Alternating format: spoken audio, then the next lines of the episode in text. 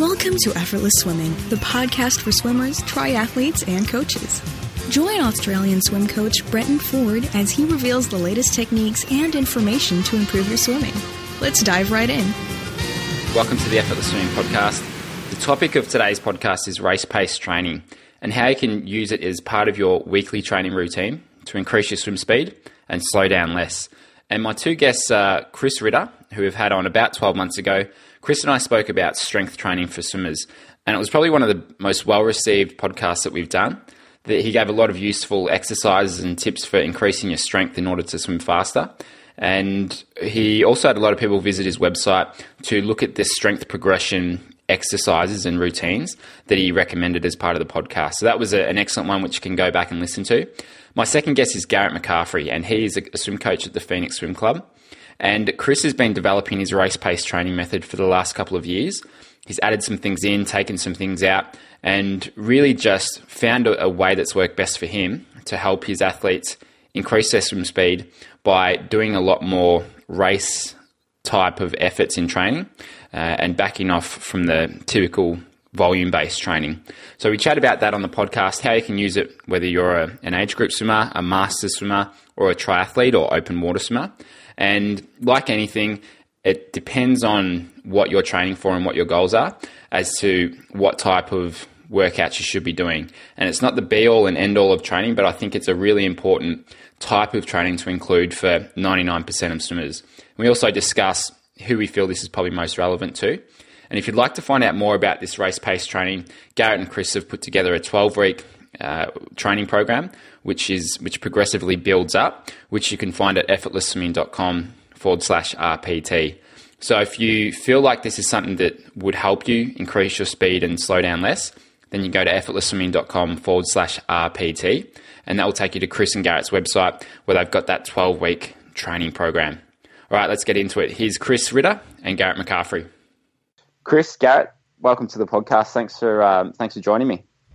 Thanks for having us, Brenton. Yeah, Brenton, good to and, talk to you again. Hey, Chris, we've had you in the podcast probably twelve months ago. You were talking about strength training. That was probably one of the best uh, one of the best responses I've, I've had from a podcast. I had a lot of people email me back uh, just saying how much they got out of it, and I know a lot of people uh, joined the program and submitted their email for um, for a lot of the strength exercises that you um, that you offered. So looking forward to having you you back on. Yeah, and hopefully those people that are listening are stronger twelve months later, right? That's the key.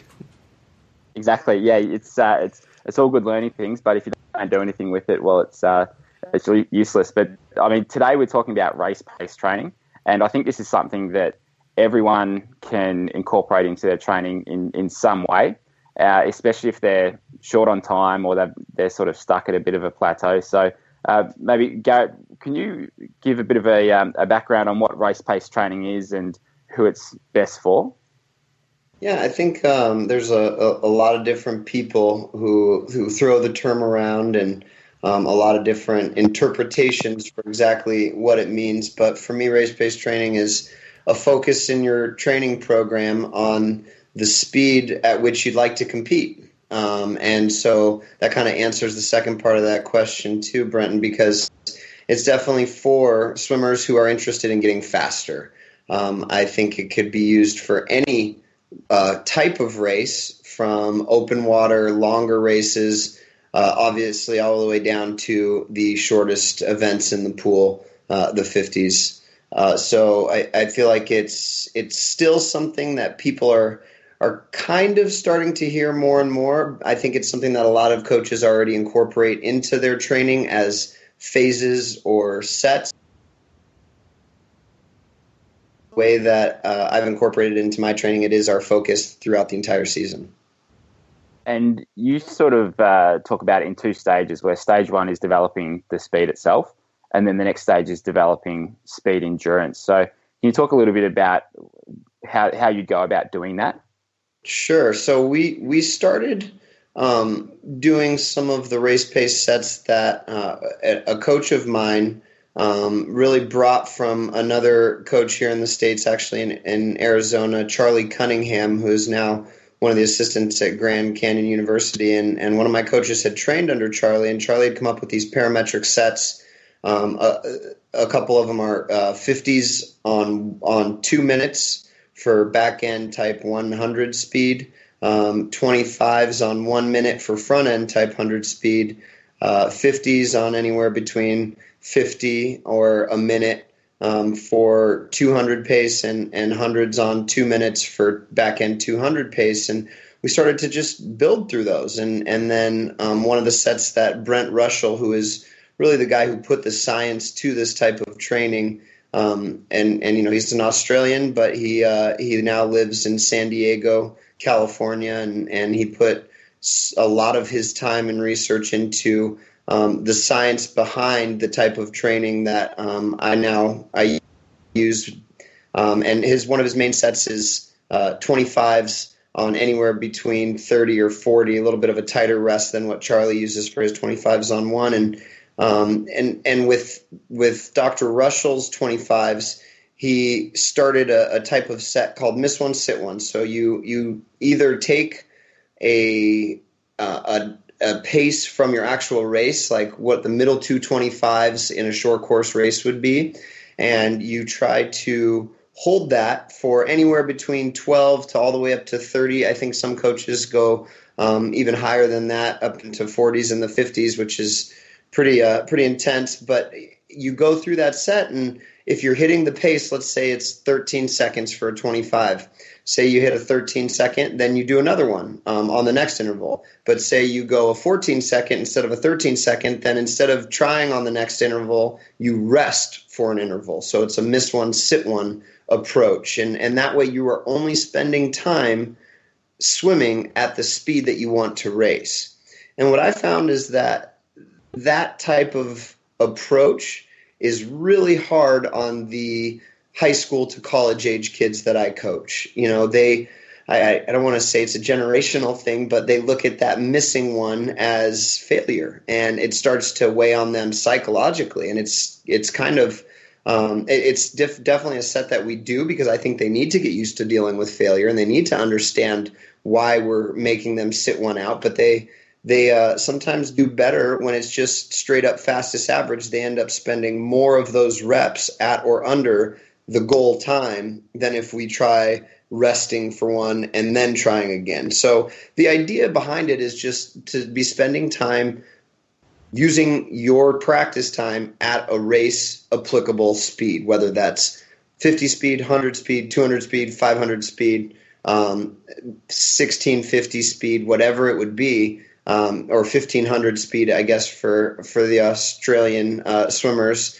Um, it, it it's just making sure that you're not just going back and forth and trying to track as many yards as you can. You're trying to spend as much yards at race-applicable speed as possible.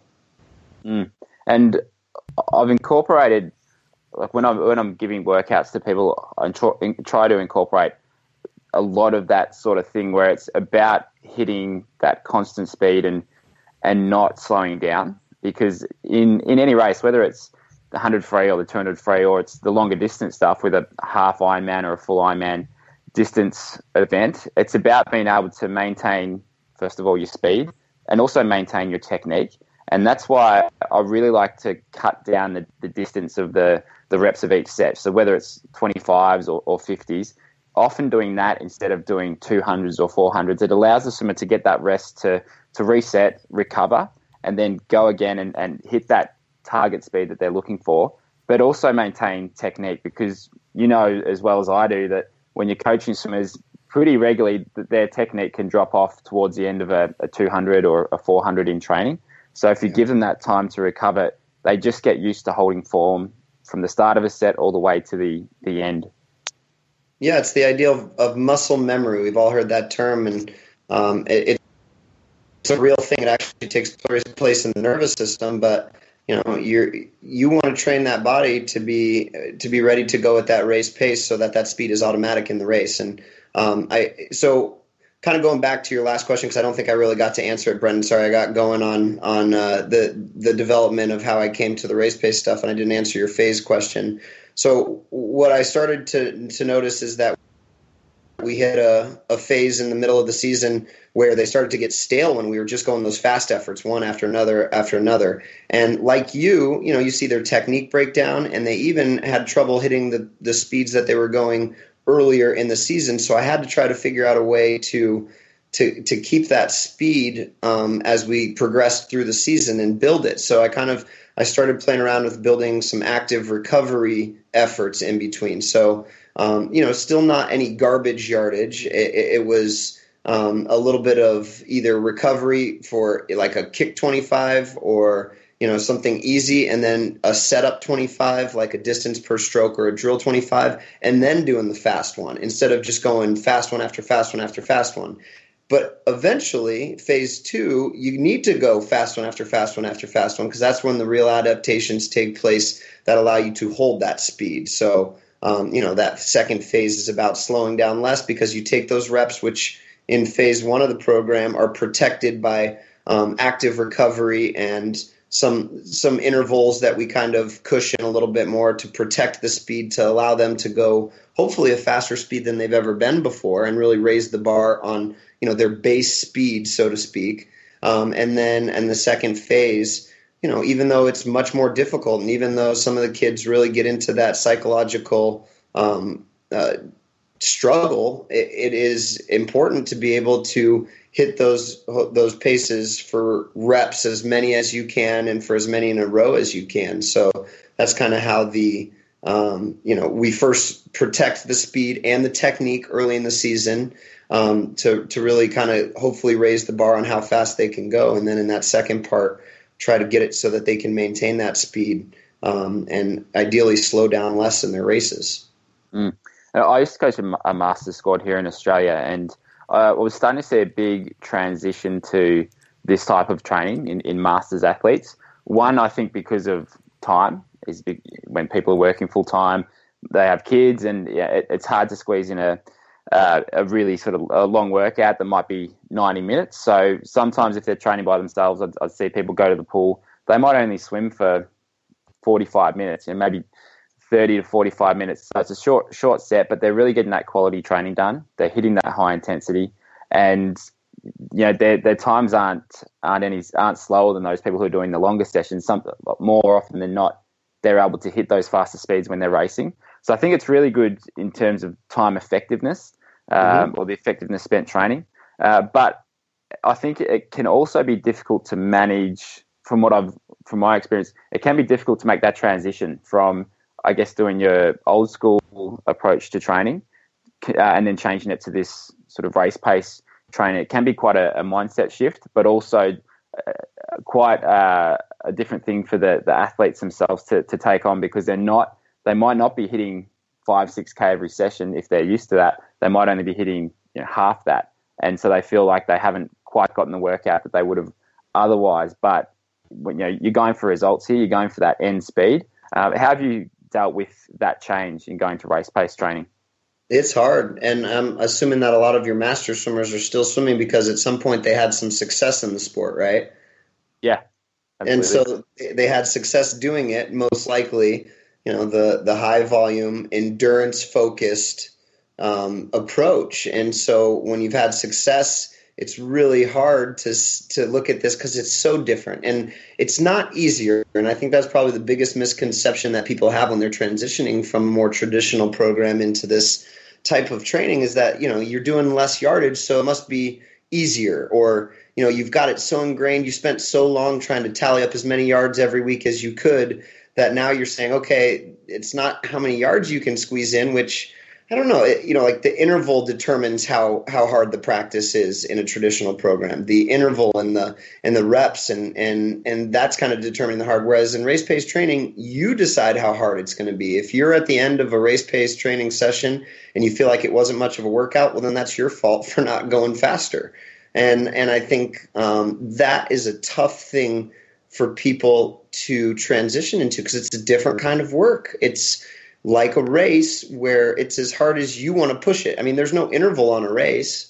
Um, you know, none of our races are going to go more than, you know, six or seven minutes, even if it's a, even if it's a four hundred, or, you know, I guess for, for master swimmers, it might be a little bit more than that, but it's definitely not going to go the hour that they spend in the water. And it's not going to go for five, five thousand meters like they are in the water. I mean, there's no, there's no races in the pool that are that long. So the idea that we need to be going so far beyond what we're racing at is, if you think about it, kind of crazy, but it's something that we've done for so many years, and you've seen so many people have success with it, that it, it's sometimes tough to let go of what they've experienced and what they know for something that I, I don't understand how it couldn't make more sense for them, you know?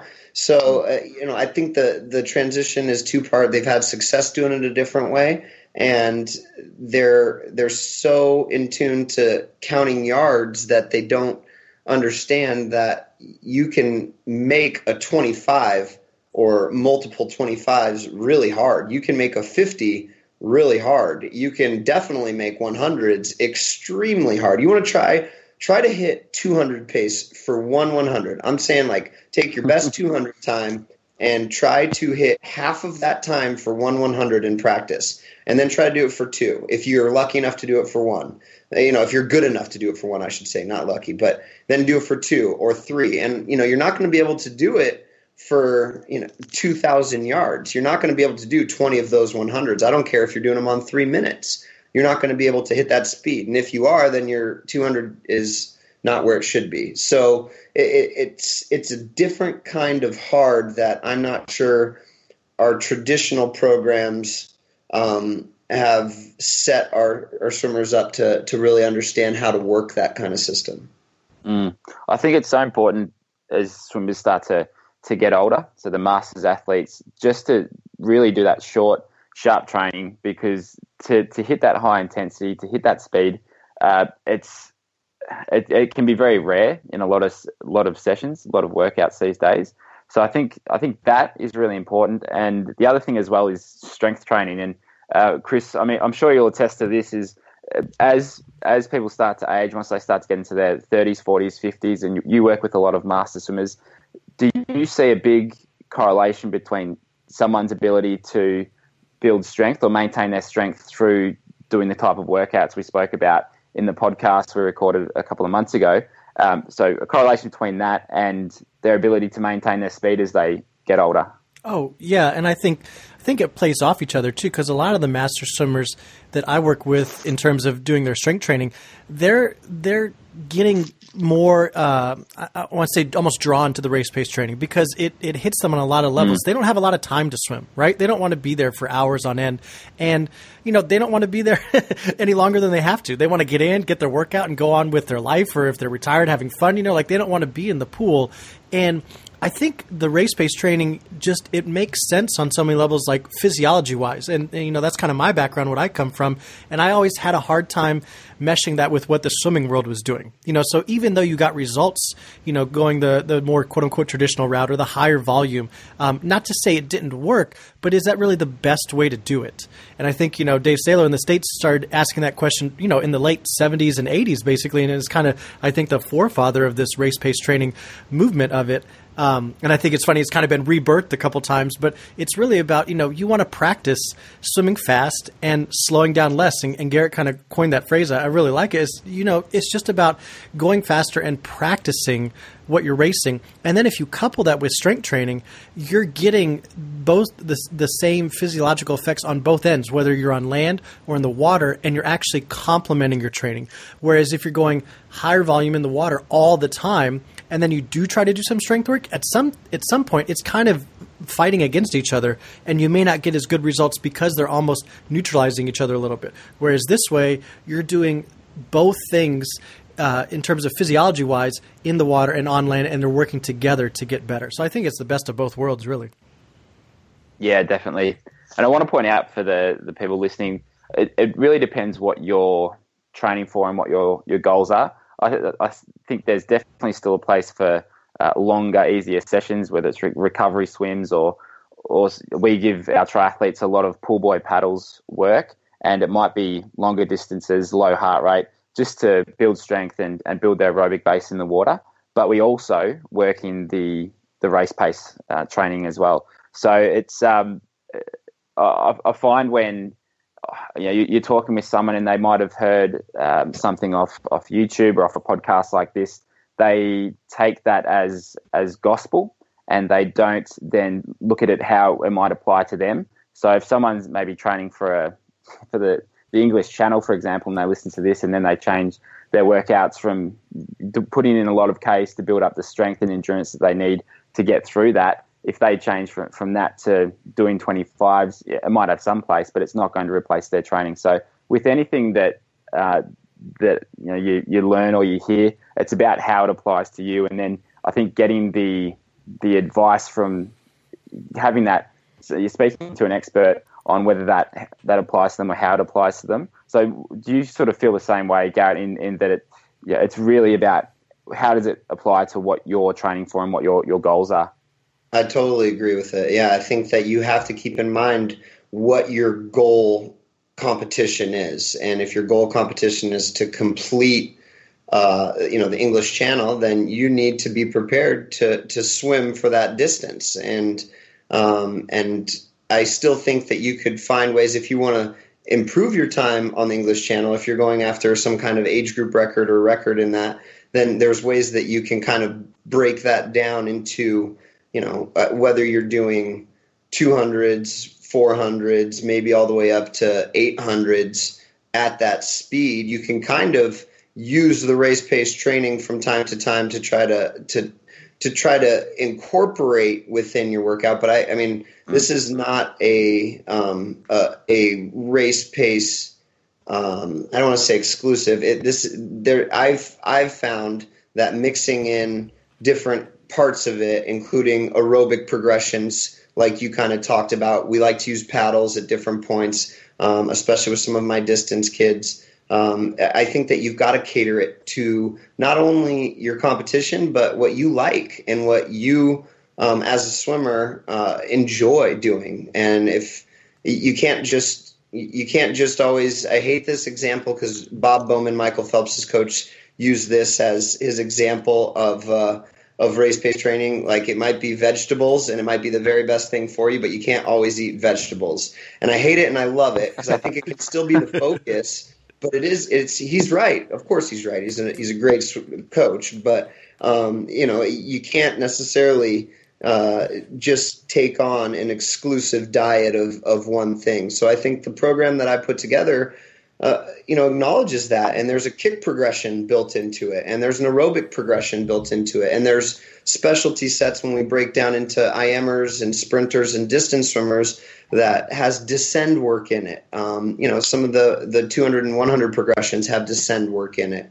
Um, because, you know, I, I, I also worked with uh, a swimmer, um, Roland Schoeman, who, who did race pace exclusively for a stretch. And he said he felt like, um, like the knife was getting worn dull. He was sharpening the knife so much that it almost dulled the knife. And mm. so th- this program kind of accommodates for that. You know, it, it protects the speed. Like I said, I, I found that with a lot of even my high school swimmers. They got to a point where they weren't getting faster and they weren't even able to maintain their early season speed. So that's where this, you know, this progression kind of came in, where we're mixing a descend one to three, then a one fast, one easy, and then hit them all in a row, you know, to kind of protect that speed. Because I still believe that the best thing, even for somebody who is training for a longer race or an open water race, the best thing and the most valuable use of their time is to practice at the speed that they would like to compete at. I, I think physiologically that is the best way for them to be spending their time. But as humans and not robots, it's not always that easy. So, you know, building things into it to set them up for success when they do attempt to go their race pace efforts or their, you know, their their competition efforts, I think is is part of the art to uh, to the coaching, and, and part of what I'm sure you do as a master's coach and what all coaches do, ways to get what they need to done in a way that their swimmers can do it and can do it well. Mm. Hey, Brenton, if I could jump yeah, in too, uh, my, from my perspective, I think the cool thing with, with Garrett, because he came on uh, the Coach's Corner where we were basically able to see, you know, his workouts for four weeks. And I liked it how he was giving it his own spin.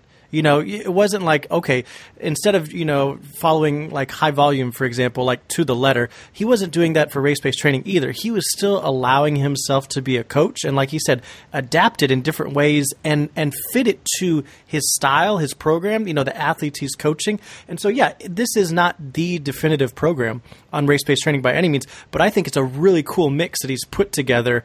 And I, I think it just really meshes with a lot of swimmers and coaches out there that are trying to think, okay, how do I implement this race-based training? It seems like this elusive thing out there or this super complicated thing. But I think Garrett's done the work and, you know, he's used other coaches as resources, and now he's he's put it in the pot and it's come out his own kind of mix. And I, I just think it's a, a really cool uh, and, and solution here. Yeah, and I think that's the key, isn't it? You know, coaching is really an art. It's you've got the the basis of, of sort of science behind it, but when you get all of those those inputs, it's about creating your own output with them. So you know, taking taking the race-based training, and it may not be to the letter of the law of how someone else has set it out, but it's about adapting it to your style of coaching and how you feel you can get the best results from your swimmers with it. And you know, same. I find the same thing with, with my coaching. Now I'm coaching more triathletes than than master swimmers, but it's about using my background as a competitive swimmer, a master's coach, um, and also, um, but also now coaching more triathletes. So sort of using all of that and putting it into into workouts and sessions that I feel will give them the, the best result for what they're training for. So really, um, there's no there's no right or wrong, but there is, after coaching for years and years, you come to understand what tends to get the best results for for different kinds of swimmers. And one thing that we say when we run clinics is that we're not going to try and fit you into this one idea of how people should swim, because a lot of times we get people who will come and they, they will have seen Sun Yang on, on YouTube, and they, they've been trying to swim like him, and they might be uh, someone who's five foot six, they've got short limbs, they don't have a, uh, much of a background in swimming, and there's no chance that they're going to swim anything like Sun Yang, and if they do, it's not going to be effective for them. So it's about finding what works for them, and um, and then sort of ta- tailoring the feedback uh, in, in that way. So it's uh, it really is an art uh, of coaching, and, and we've got a number of coaches who um, who who work with us, and we've all got very different styles, but with the same, I guess, um, philosophy behind it. So it's uh, a very individual thing, and, and that's what makes it interesting and exciting too. You go to different programs, you go to different coaches, and you might take away a couple of different things from each of them, but and then apply it and, and see what works best for you.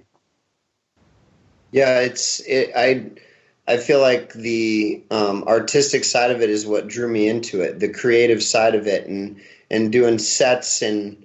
and different types of, of workouts that engage the swimmers. Um, I, I found that as a fun challenge as a coach, because I feel like I spend a lot of time as a swimmer zoning out and not engaged. And I don't think there's many other sports where that's what you're supposed to do, just get a song in your head and grind it out. So I really enjoyed um, the creative side of it and the artistic side of it, so to speak. But at a certain point, you need some structure to be able to direct the work. And I feel like the best thing that our sport has, um, and the biggest draw for our sport, is that we can show improvement. We can show success. It's, you know, it's right there. It, the clock doesn't lie, and, and that battle with the clock lets you know if you're b- becoming better at something. And so um, I, I feel like I, I kind of took that creative side, and I still have to I have to give myself that outlet in, in certain sets and in certain places, but I, I don't want to get lost just, you know, trying to chase after, like you said, the Sun Yang training, and then the, uh, you know, the, the James Magnussen training, and trying to just do all these different types of sets, because then I just get lost with a big pile of nothing. It's like trying to mm. it's trying to cook with different recipes, and all of a sudden you put all these different ingredients Um, in and it just comes out to be yuck. So there's got to be some kind of structure. There's got to be some kind of progression that keeps it moving towards the improvement, because that's why swimmers stay with our sport. They need to improve. And I think that the structure that that I've come up with, and, and just through, like you and every other coach have, have just done it through experience, and it's where it's at right now. And I can't promise that in three years it'll look the exact same, because I'm sure I'll be learning other things and, and be tweaking it all the time, because that's what any great coach would do. But this structure allows for creativity, but it also allows the swimmers to be able to see, oh man, wow, yeah, I am getting better on my average for my fifties on two. Oh man, I made more twenty-fives on thirty than I ever have before. Or I uh, didn't make as many as I had before, but I made more in a row this week than I did last week. And that kind of success just helps keep them moving in the middle of a season, and and and being able to to see that improvement in practice gives them confidence when it comes to stepping behind the blocks and looking for improvement. Mm.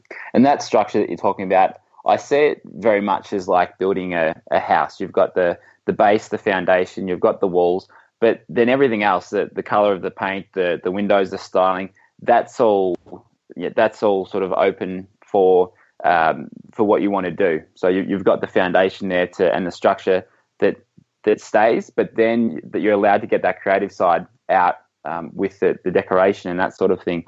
And exactly. you, You mentioned your your program and your, your structure. So can you talk a little bit, bit about the Race Pace Training two point oh uh, system that you've uh, just released? Because I want to I want to talk a bit about that and how you see it, um, or who you see it working best for, and just to um, get a bit of insight into how you've structured it.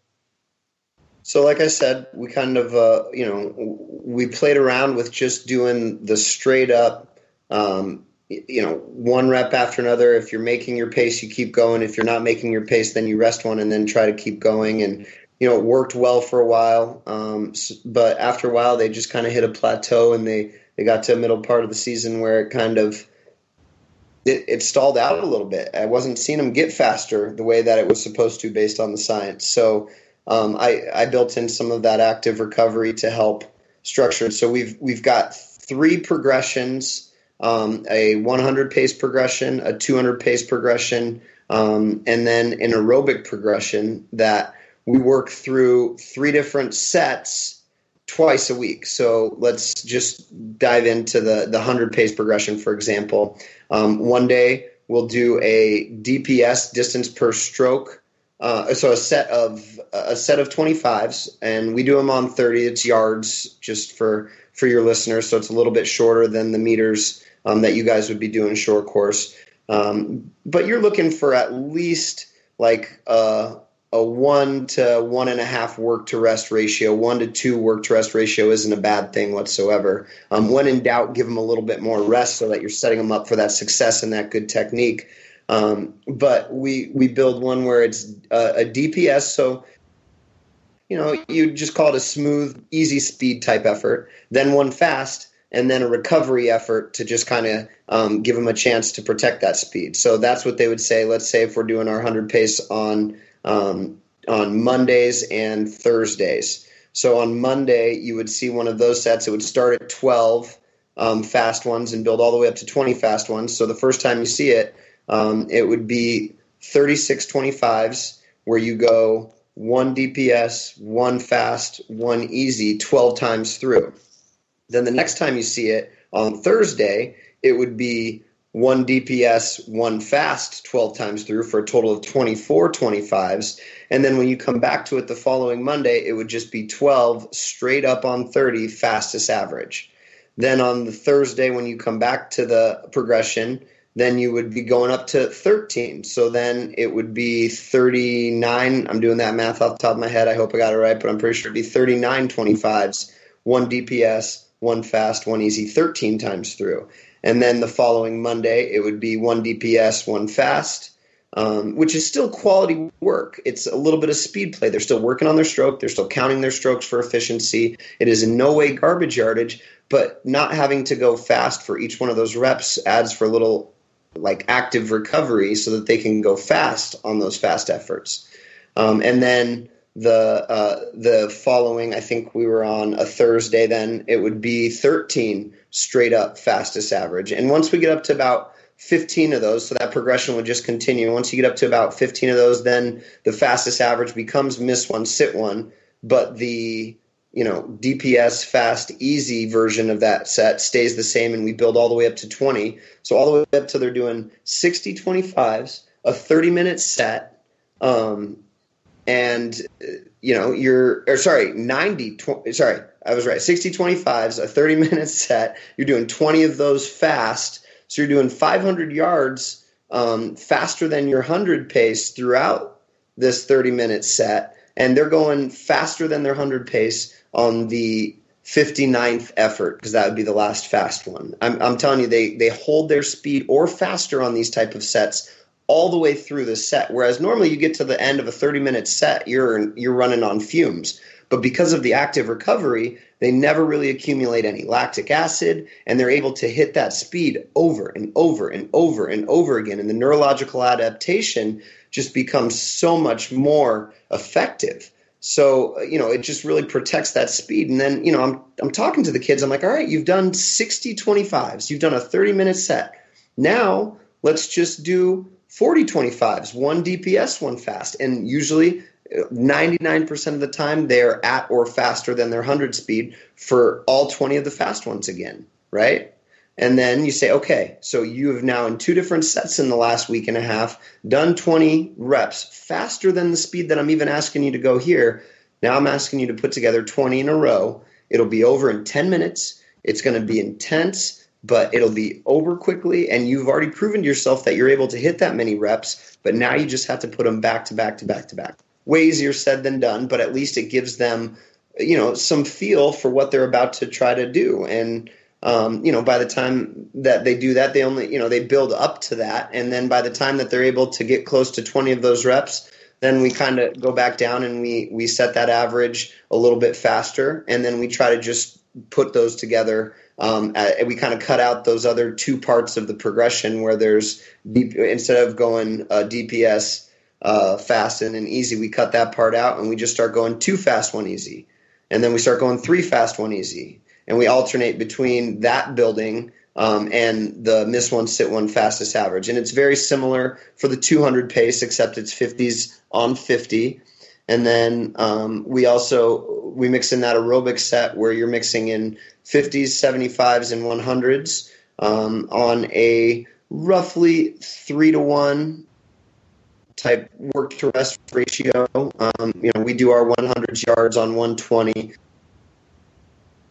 And we do the fifties on forty, and we alternate one day of that. You're, they're just trying to make that interval and control their heart rate.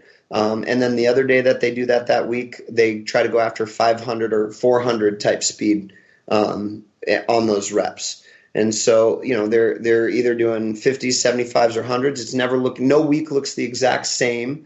It's not monotonous in that way. Um, and, and those progressions just kind of keep it fresh and it keep evolving.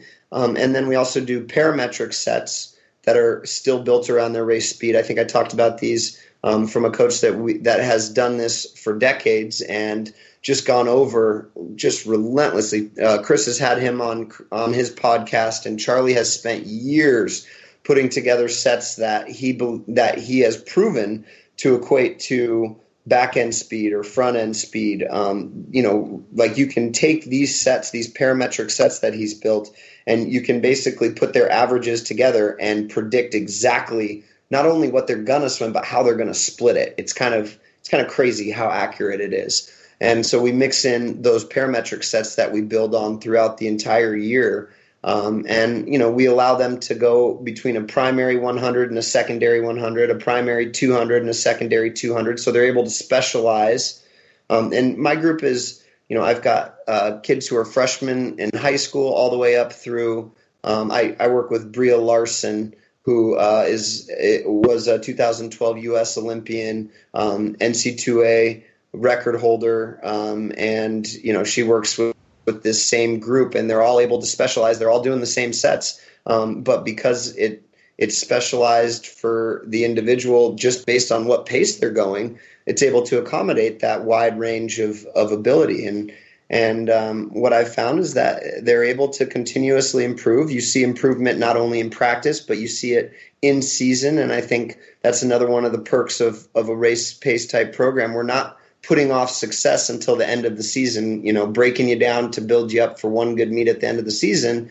we're, you know, at our highest volume of work, we're at speed the most. So they're able to go fast in season, and we see a lot of, of improvement in season so that you don't get necessarily the humongous drop at the end of the season. But if you look at the drop over the entire season, it's been a progressive drop that, if you look from start of the season to the end, is that humongous drop. It's just done in a little bit um, at a time in each meet that we do. We never swim broken down where they're not expecting to go at least close to their best time. So, um, you know, I, I, it's... Uh, it's something that has taken a few years to kind of put together, and, and, you know, through trial and error, figuring out what works best for, for the, the type of swimmer that, that we work with. And really the type, that type of swimmer is somebody who wants to get better. They have to be invested. It can't be, you know, somebody who's forced to be at practice. It's not for people who are just out there to stay fit and, uh, and, and just, you know, practicing for fitness, because you have to push yourself to a different level that most people who are just exercising aren't willing to push themselves to. Um, it's out there for people who want to get better and really want to get better. And I think it's effective as long as you bring that type of that type of approach where you want to get better and you're willing to put in the work and the pain and the struggle to get better. Um, this program can work for you.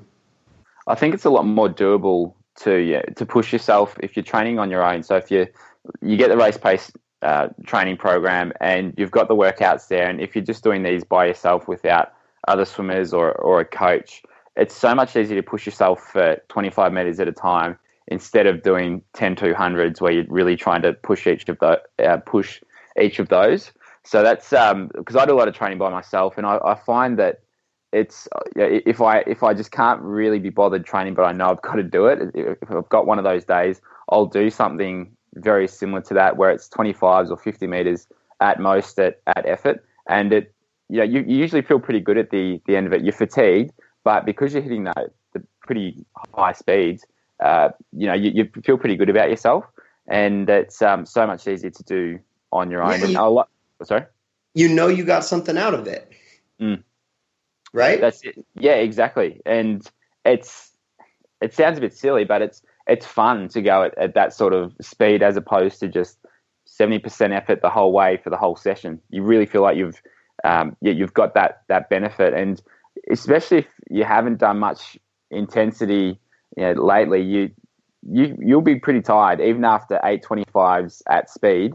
It's just a different type of workout compared to the um, the longer, slower ones. And for example, we did a main set today, myself and two friends, and uh, one of my friends, he he's only back in the water for, for two weeks after a couple of weeks out, and the main set was eight hundred meters, and probably three hundred meters of it was actually fast, or maybe four hundred, yet he was absolutely spent at the end of it. So you don't need to do a lot to get a good workout. No, I, I, I the kids, a lot of times the kids in my group are laying on the pool deck after a set. And, you know, I know that that's mission accomplished. And, you know, I tell them all the time, this is not the kind of work that if you just make the reps and make the intervals that you're going to get better. That's not how this works. You can't just go through the motions. And I feel like, you know, you can, you can kind of get by in a, in, in the traditional programs that I grew up swimming in, um, that I feel like majority of people grew up swimming in. You just kind of can get by. You can sit at the back of the lane. You can make the reps.